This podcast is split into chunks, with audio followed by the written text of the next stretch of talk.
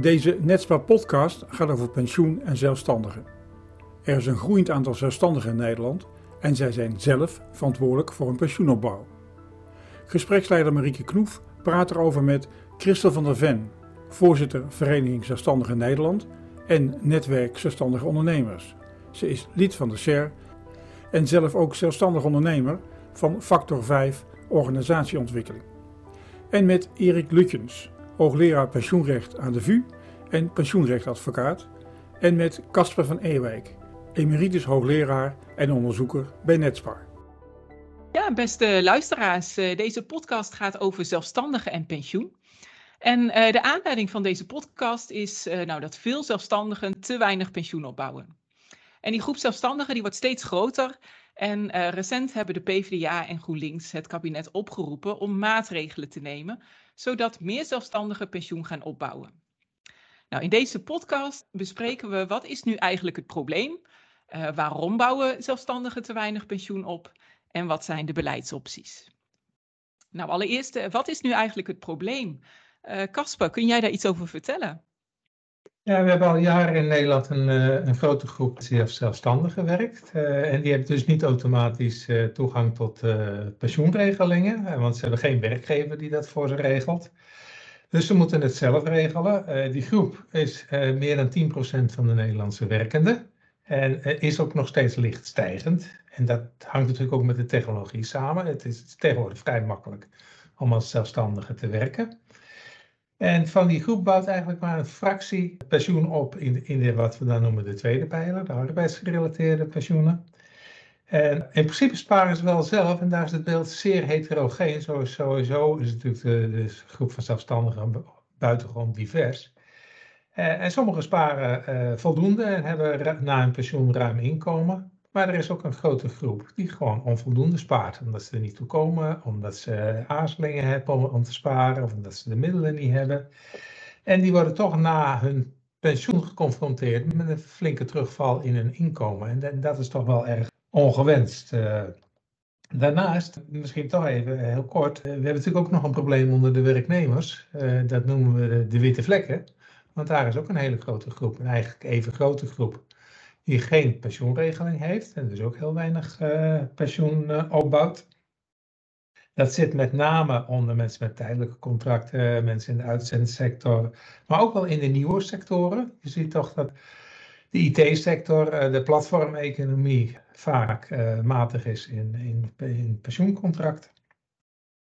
En een nieuw probleem, wat er als derde een beetje is bijgekomen, en dat raakt ook wel aan de zelfstandigen, is wat we noemen de grijze vlek veel sectoren hebben wel een pensioenregeling, maar die zijn eigenlijk zo mager dat je zegt dat bouwt nog niet een adequaat pensioen op. En uh, daar moeten we ook over nadenken. Ook als we maatregelen verzinnen om zelfstandigen onder pensioenregelingen te brengen, ja, dat moet dan wel een pensioenregeling zijn die een voldoende pensioen opbouwt. Dus al met al hebben we een flink uh, probleem. Uh, het CBS heeft die grijze vlek in kaart uh, gebracht. En uh, van de mensen van 55 plus tot de AOW-leeftijd is er een half miljoen mensen wat een pensioen opbouwt van minder dan 1000 euro. En dat is echt heel erg laag. dus dan heb je wel een pensioen. Dan denk, je, dan denk je voor je pensioen te sparen, maar dan bouw je nog steeds weinig op. Dat is 1000 euro per jaar of per maand? Nee, dat is per jaar. Per jaar, ja, dat is, ja dat is ik echt heel zeggen. weinig. Heel goed, dat is belangrijk. Ja, nou dat klinkt als een ernstig probleem. Uh, en ik ben eigenlijk wel benieuwd, uh, zien de zelfstandigen dit zelf ook eigenlijk als een probleem? Kun je daar iets over vertellen, Christel? Ja, daar kan ik zeker wel wat over vertellen. Kijk, wij zien inderdaad ook dat zelfstandigen daar op een hele verschillende manier. Caspar noemt dat zelf ook al. Hè. Er zijn ongelooflijk veel verschillen in zelfstandigen. En je ziet ook dat mensen op hele verschillende manieren nadenken over dat vraagstuk. Van wanneer uh, ga ik met pensioen? Hè? Wat is de leeftijd? Sommigen vinden hun werk zo leuk, want dat is wel een kenmerk van zelfstandigen. Die gaan helemaal niet met pensioen. Uh, er zijn mensen die juist eerder willen stoppen. En je ziet ook dat mensen hele verschillende oplossingen hebben voor dat inkomen voor later. En dat varieert inderdaad van uh, sparen in uh, met name de derde pijler. Soms ook gewoon sparen op een rekening die men ook gebruikt als buffer voor de momenten dat je even geen inkomsten hebt in het hier en nu. Er zitten mensen die vastgoed kopen en zeggen dat verkoop ik later. Er zijn ook nog wel wat zelfstandigen die denken dat hun eigen zaak hun pensioen is. Hè? Van ja, dan verkoop ik mijn zaak en van dat geld ga ik dan met pensioen. Waarbij het inderdaad de vraag is, als je er zelf als één pitter niet meer in kan werken, of die zaak dan nog wel wat waard is op het moment dat jij ermee stopt en hem verkoopt. Ja, de wijze waarop mensen daar naar kijken is heel verschillend. Um, wat wij wel merken is dat inderdaad ook veel zelfstandigen uh, de eerste jaren van hun ondernemerschap niet zozeer met pensioen bezig zijn. Dus op het moment dat men ervoor kiest om duurzaam zelfstandig te ondernemen zonder personeel, dan wordt het ook een issue. Dan gaan mensen er ook wel degelijk over nadenken en dus die verschillende manieren van, van pensioenopbouw uh, ontdekken. Uh, en er is ook nog een groep waarvan ook wij vrezen vanuit onze vereniging dat zij er eigenlijk pas te laat achter komen dat ze eerder hadden moeten beginnen met sparen. Dus als je het een individuele zelfstandige vraagt, wat is het probleem, dan zul je waarschijnlijk hele verschillende antwoorden ook daarop krijgen. Ja, mensen hebben dus misschien zelf uiteindelijk last van het feit dat ze weinig pensioen opgebouwd hebben. En ja. misschien zijn er maatschappelijk ook uh, nou, problemen die dit kan veroorzaken. Uh, is het een overheidstaak, uh, Erik? Nou, dat is een hele goede vraag. Of hier inderdaad een overheidsverantwoordelijkheid ligt. Of dat het toch aan, aan de zelfstandigen zelf is overgelaten. de overheid heeft natuurlijk al verantwoordelijkheid genomen met de AOW.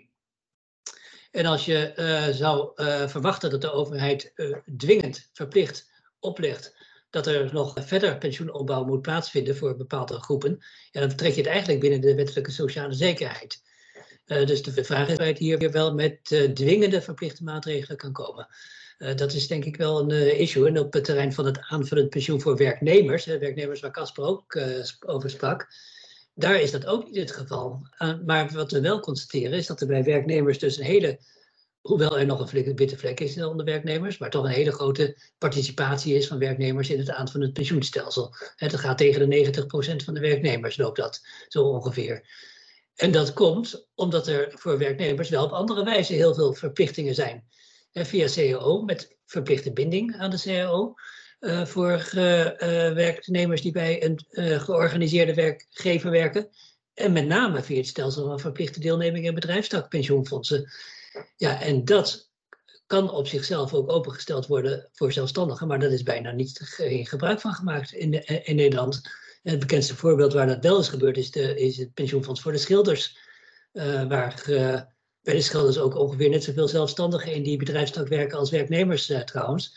En daar is het wel gebeurd, maar verder hebben de sociale partners, ook de verenigingen van zelfstandigen, als zij daar een C in zouden hebben, wat ze overigens op dit moment niet hebben. Het is op dit moment helemaal overgelaten aan de sociale partners. Ja. Maar de sociale partners hebben dus in andere bedrijfstakken niet de keuze gemaakt om de verplichting ook open te zetten voor zelfstandigen.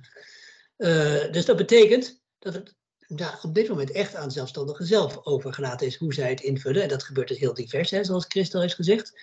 Uh, ook omdat je heel veel verschillende soorten zelfstandigen uh, hebt. Uh, sommige zelfstandigen zijn misschien niet eens zelfstandig. Hè? Dat is ook een hele ontwikkeling nu over. Er zijn eigenlijk, eigenlijk werknemers.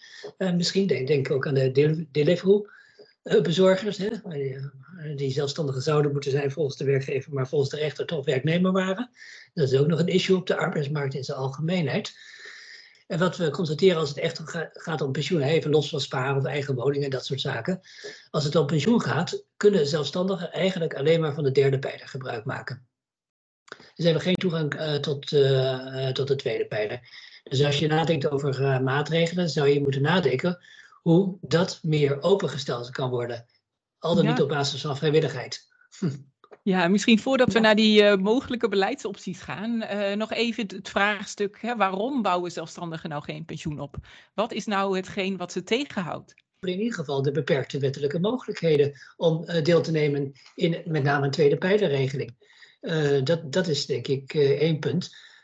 Maar verder ook de aard van een zelfstandig christen. Ik denk dat jij daar nog veel beter iets over kan zeggen.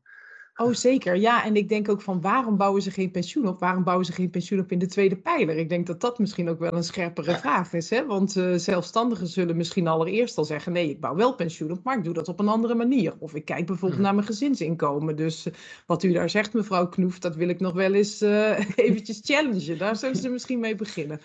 Uh, maar wat wij wel heel sterk merken, hè, waar zelfstandigen behoefte aan hebben, is aan uh, flexibiliteit in hun buffer met name. Kijk, uh, mensen die echt ook zelfstandig ondernemen, die snappen heus wel dat zij niet alleen voldoende moeten verdienen om gewoon in het hier en nu gewoon te kunnen eten en leven, maar dat ze ook geld opzij moeten zetten op het moment dat ze later niet meer zelf inkomsten kunnen genereren, dan wel als ze ziek worden, dan wel als ze op een gegeven moment even geen opdrachten hebben. En daarbij kan het zijn dat je even geen opdrachten hebt omdat er een coronapandemie is en je beroep wordt tijdelijk gesloten. Hè? Dat kan gebeuren. Zijn ook zelfstandigen die eens met sabbatical willen. Dus ook daar zijn de uh, wensen heel verschillend in.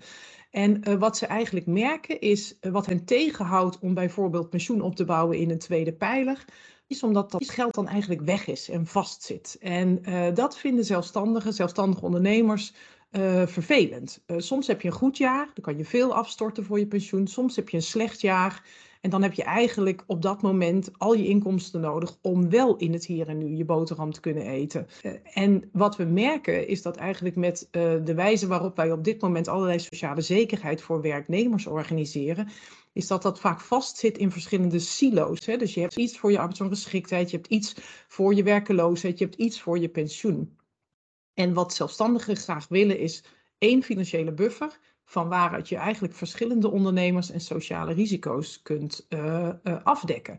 En um, eigenlijk hebben we nog niet op dit moment een passende oplossing, waarbij zelfstandigen wel zeggen, hé, hey, dat wil ik wel. En wat we ook niet hebben is uh, goede fiscale stimulansen om zelfstandigen daartoe aan te zetten. En de fiscale stimulans die we hadden, zelfstandige aftrek, die wordt vaak gebruikt eigenlijk om in het hier en nu lagere tarieven te kunnen bieden. Hè. Dat doen ook vaak die opdrachtgevers die eigenlijk uh, uh, bezig zijn met die schijnconstructies. Nou, dan gaan we nu heel klakkeloos die zelfstandige aftrek afbouwen. Terwijl je ook zou kunnen zeggen van, nou ja, als je die bijvoorbeeld ombouwt naar juist een fiscale stimulans voor een bedrijfsbuffer, waaruit je ook je oude dag moet regelen, dan uh, kunnen we stappen zetten. Maar op dit moment zijn we daar gewoon in Nederland niet mee bezig. Het zijn allemaal problemen zeg maar, aan de aanbodskant. Wat er aangeboden wordt aan mogelijkheden, is niet altijd geschikt voor uh, zelfstandigen. Nou, daar ben ik het helemaal mee eens. En zeker ook die flexibiliteit, die vinden we uh, in de huidige tweede pijler helemaal niet. En er is wel wat ruimte voor experimenten geboden, maar dat biedt ook uh, vooralsnog onvoldoende salaris. Maar er zitten ook heel belangrijke belemmeringen aan, aan, aan, aan de gedragskant zelf van de zelfstandigen. Het zijn net mensen en pensioen is iets ingewikkelds. Het is iets van heel ver weg. Het is iets voor later. Uh, mensen hebben toch de neiging het heden wat belangrijker te vinden dan de toekomst. Ja, ze leiden ook aan het uh, syndroom dat je complexe beslissingen uh, schuif je voor je uit. ja, ik ga morgen wel even naar mijn pensioen kijken. Of volgend jaar ga ik misschien wel sparen. Maar nu nog even niet, want ik moet nu nog even andere dingen doen.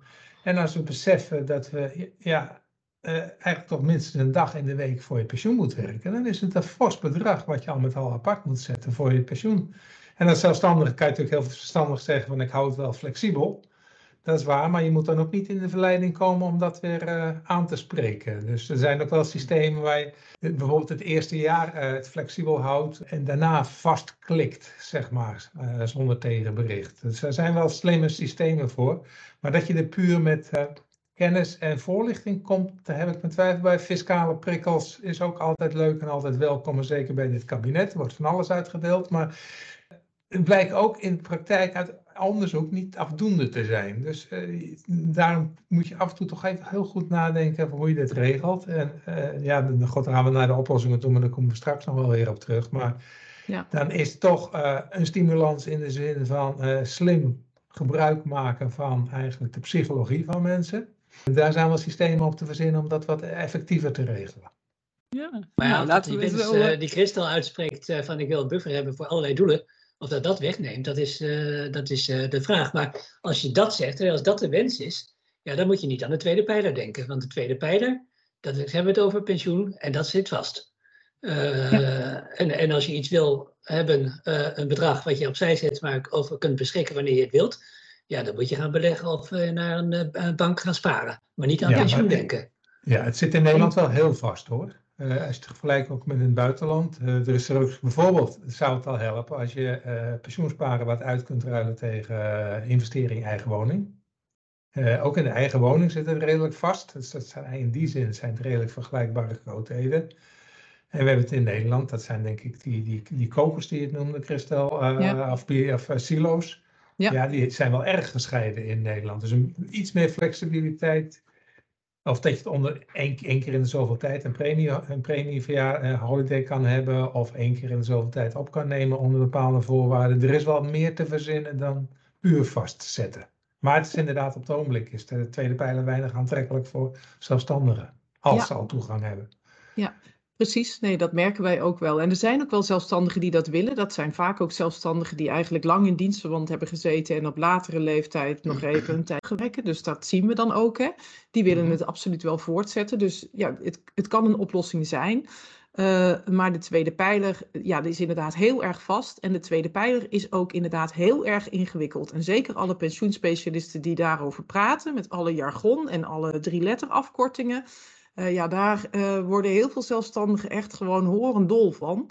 En tegelijkertijd denk ik ook, ja, het, waar het feitelijk om gaat, is dat je zegt, uh, je moet nu ook wat opzij zetten. En dan is het goed dat je dat wat je opzij zet laat renderen. En later moet je daar maandelijks een bedrag of jaarlijks wat je wil een bedrag uit kunnen halen. Als we het zo uitleggen, dan is het helemaal niet zo ingewikkeld. Maar zoals we het hebben georganiseerd, hebben we het super ingewikkeld gemaakt. En dan denken die zelfstandigen, die gewoon vooral zelfstandig zijn omdat ze heel erg van hun beroep houden. Hè? Ik ben heel graag kapper of heel graag adviseur uh, op iets totaal anders. Uh, of ik ben, ik ben hoefsmid. Ja, die denken het zo ingewikkeld. Uh, geef mijn portie maar een fikkie. En soms denk ik dat we het juist ook gewoon niet hele tijd moeten roepen dat het heel ingewikkeld is. Het hoeft ook, niet, hoeft ook helemaal niet ingewikkeld te zijn.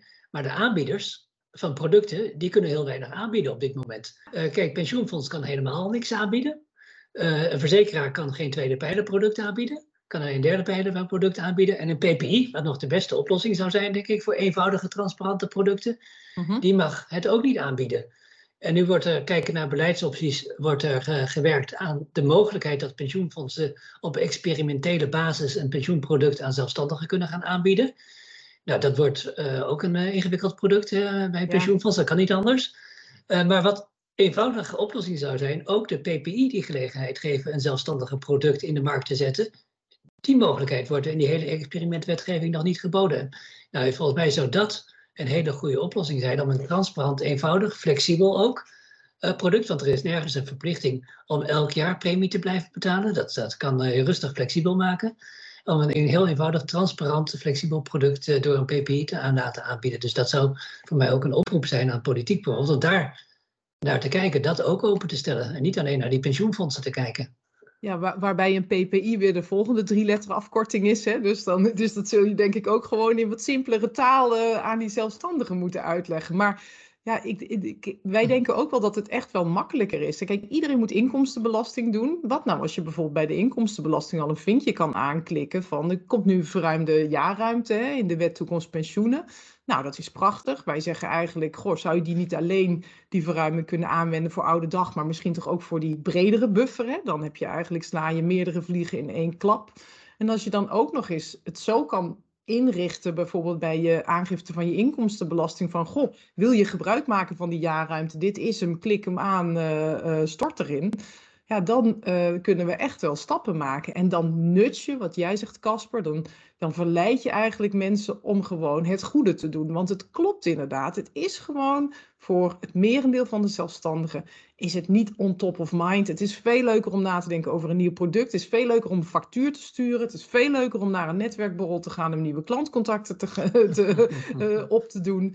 Ja, en dat pensioen, ja, dat moet wel. Maar waarom vandaag kan ook morgen. Dus ja, we zullen toch iets moeten bedenken waarop we dat de hele menselijke gedrag uh, ja, een handje de goede kant op helpen. Ja, wij gooien gewoon een automatisme. Ja. Want kijk, dat geldt voor werknemers ook. Ja. Als werknemers er zelf zouden over kunnen beslissen, dan zouden we geen goede dekking voor werknemerspensioen hebben hoor. Dus daar is het gewoon een verplicht automatisme. Je hoeft er niet over na te denken. En zo'n constructie, uh, dat zou voor zelfstandigen via die uh, inkomstenbelasting wat je aangeeft, begrijp ja. ik, ook een soort van automatisme kunnen worden. Ja, dat je in ieder geval er heel actief op gewezen wordt van hé, hey, er is een jaarruimte, hé, hey, die kun je gebruiken. Nou, fiscaal gestimuleerd helpt dat zeker als je dat ook nog uh, dan kunt, uh, kunt aangeven. En wij denken dan dat Ja. als je het makkelijk maakt, dat veel meer zelfstandigen het zullen gaan doen en, uh, en aanklikken. Ja, we zijn als vanzelf uh, al bij de beleidsopties beland, dus dat is heel goed. Hè? Ik hoor flexibiliteit, ik hoor uh, de PPI's, ik hoor uh, nutjes van mensen.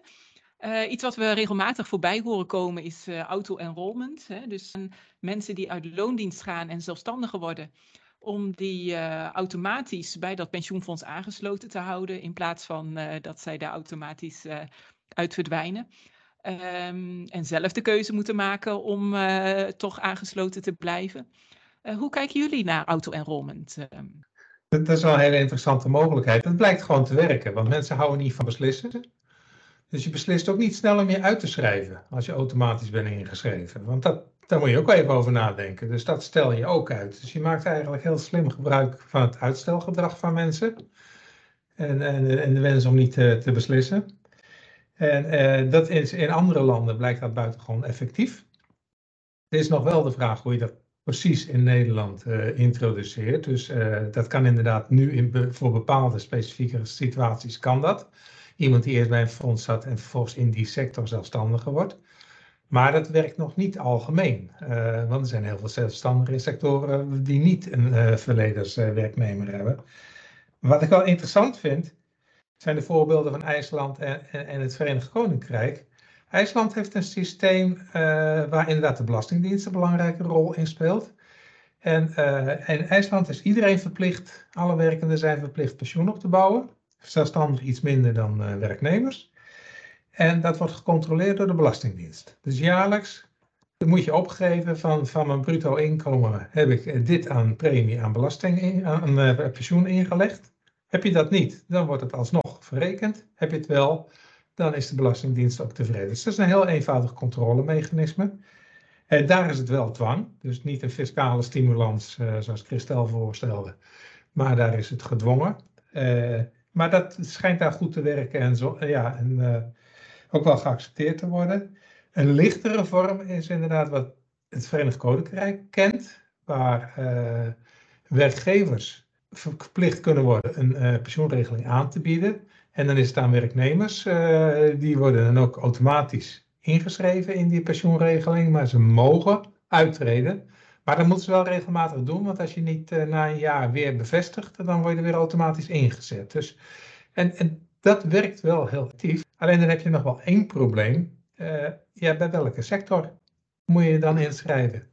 Uh, en in IJsland is dat opgelost met vrije keuze.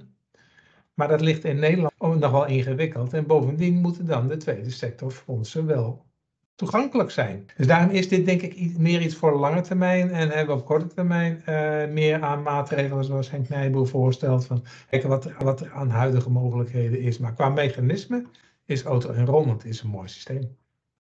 Maar in Engeland kan het niet voor zelfstandigen, alleen voor werknemers. Jawel. Ook voor zelfstandigen. mogen ook aansluiten, ja. Maar ook mogen, maar ook is het ook via het auto-enrollment? Nou, het loopt daar primair via de werkgever, uh, maar zelfstandigen mogen zich aansluiten bij het Nationale Pensioenfonds. Uh, en daar, dat is inderdaad, dus, je moet eigenlijk nog een stap verder gaan het over alle werkenden doen. En dan is de vraag of je het niet ja. gewoon verplicht kan stellen. Maar dan heb je een nationaal pensioenfonds en geen sectoraal pensioenfonds. Nee, dat, in, in, IJsland zijn het sectorale pensioenfondsen, hm. maar uh, en, uh, de meeste van die fondsen die zijn vrij toegankelijk voor uh, zelfstandigen en daar kunnen ze uit kiezen. IJsland is een wat kleinere markt dan Nederland natuurlijk, misschien makkelijker ja, te organiseren. En ze, en ze hebben voordeel, voordeel van een kleine eiland te zijn, dus ze hebben niet zo hard mensen die in, in, dan in België gaan wonen als escape. Maar dit, dit, dit is echt een oplossing voor de lange termijn. Maar denk dat je eerst moet proberen met uh, binnen de bestaande kaders zoveel mogelijk te regelen. Maar als ik denk, ja, zelfstandigheid hangt natuurlijk ook gewoon met technische ontwikkeling samen. En die draaien weer niet terug. Dus we moeten misschien tegelijkertijd ook wel uh, voor de langere toekomst ook over alternatieven denken. Ja, vanuit onze achterban merken wij dat er toch heel weinig animo is voor opbouwen in die tweede pijler. En dat heeft uh, uh, er onder andere mee te maken dat dat zo sectoraal bepaald is. Hè? En je ziet wel dat zelfstandigen mm -hmm. vaak echt wel gewoon wendbaar zijn op die arbeidsmarkt. Om je een voorbeeld te geven, er waren allerlei uh, acteurs die in de coronapandemie thuis kwamen te zitten. Nou, acteurs die komen sowieso nooit uit loondienst. Hè? Dus dan zou dat auto-enrollment al ingewikkeld worden. Maar stel dat ze in pensioenfonds zaten voor de acteurs. ja, die zijn bijvoorbeeld massaal bij de GGD gaan werken. Ja, wat doe je dan, weet je wel? Ik denk dat dat uh, heel ingewikkeld is, dat we dan toch meteen een slag verder zouden moeten gaan en dan ook inderdaad moeten kijken of we niet gewoon veel breder, eigenlijk los van beroepen en sectoren, dit soort sociale zekerheid kunnen organiseren. Dat is één. En twee is waar we het net eigenlijk ook al over hadden, die pensioenfondsen, ja, die worden bestierd en die besturen door de sociale partners. En de sociale partners zijn in Nederland nog steeds werkgevers en werknemers. Um, dus wat doe je dan met de zeggenschap van deze nieuwe groep werkenden op de arbeidsmarkt ten aanzien van die pensioenfondsen? En ik denk dat dat ook een belangrijk onderwerp is, want je merkt, ik merk dat althans in onze achterban, dat het draagvlak van de zelfstandigen voor dat soort pensioenfondsen vanwege die zeggenschap, hè, dat mensen uh, nou, dat niet direct zien en dat ze zich ook echt wel afvragen ja, hoeveel eigenlijk van hun ingelegde euro uh, daadwerkelijk ook in hun eigen fonds terechtkomt. Nou gaat het met die WTP natuurlijk die, uh, wel wat veranderen, maar ik denk dat we dan echt ook nog op dat vlak wel wat stappen te zetten hebben. Ja, dat was ook een drie-letterwoord. Ja, ja ik, ik, ik, ik, loop inmiddels twee jaar mee in deze wereld, dus ik begin ook al. Uh, het draaien er steeds in drie letters drie woorden, drie letterwoorden. Ja, nee, maar die medezeggenschap is een terecht punt. Ik zei net ja. ook al als het over de vraagstuk van verplichte deelneming voor zelfstandigen gaat. Dat bestuur wordt ook in de wetgeving zo geregeld door de sociale partners beslist over de zelfstandigen. Dus dat is ook een uh, weeffout als je zelfstandigen meer wilt uh, betrekken. En, en ja, goed, uh, ik herhaal nog eens een keer over die flexibiliteit die je zegt van wisseling van sectoren. Uh, dan is de PPI toch, uh, denk ik, een oplossing waar je aan kunt denken. Want die werkt natuurlijk nationaal. Nou, we hebben weer ik bedoel ik. We komen weer terug op de drie letterwoorden. Dus ik denk ja. dat dat mooier richting de afronding gaat. Ja, we hebben het over gehad hè, dat, uh, dat het een probleem is dat veel uh, zelfstandigen te weinig pensioen opbouwen. Christel gaf aan, uh, sommige zelfstandigen zien het misschien niet als een probleem, omdat ze ook nog andere vermogens opbouwen. nou, daar hebben we in, in, bij Netspa ook wel onderzoek naar gedaan. En dan zien we inderdaad dat zelfstandigen vaker bijvoorbeeld meer woningvermogen hebben. Maar toch in totaliteit, als je alles optelt, uh, ja, dat zelfstandigen wel een meer kwetsbare positie hebben en, en nou, we een grotere groep hebben waar we ons zorgen over maken dan bij de werknemers. Uh, we hebben het gehad over oplossingsrichtingen. Uh, we hebben problemen aan de aanbodkant. wellicht hebben we daar meer flexibiliteit nodig. Um, dat zien we ook in wat Netspa onderzoeken, dat die flexibiliteit ja, belangrijk is voor die ZZP'ers. Uh, aan de vraagkant uh, is er ook, uh, zijn er ook zorgen, hè, uitstelgedrag, nou ja, al het menselijke wat ons niet vreemd is. waar we met keuzearchitectuur, met auto-enrollment wellicht wat aan kunnen doen. de PPI's zijn genoemd als, als mogelijke oplossingsrichting. en tenslotte ook misschien voor de lange termijn dat we naar IJsland kunnen kijken. Hè? Hoe werkt het daar met toch nou, een bepaalde verplichting van pensioenopbouw en uh, zou dat uh, een oplossingsrichting kunnen zijn? Maar goed, dan is wel het draagvlak, uh, wat net genoemd werd, ook heel belangrijk.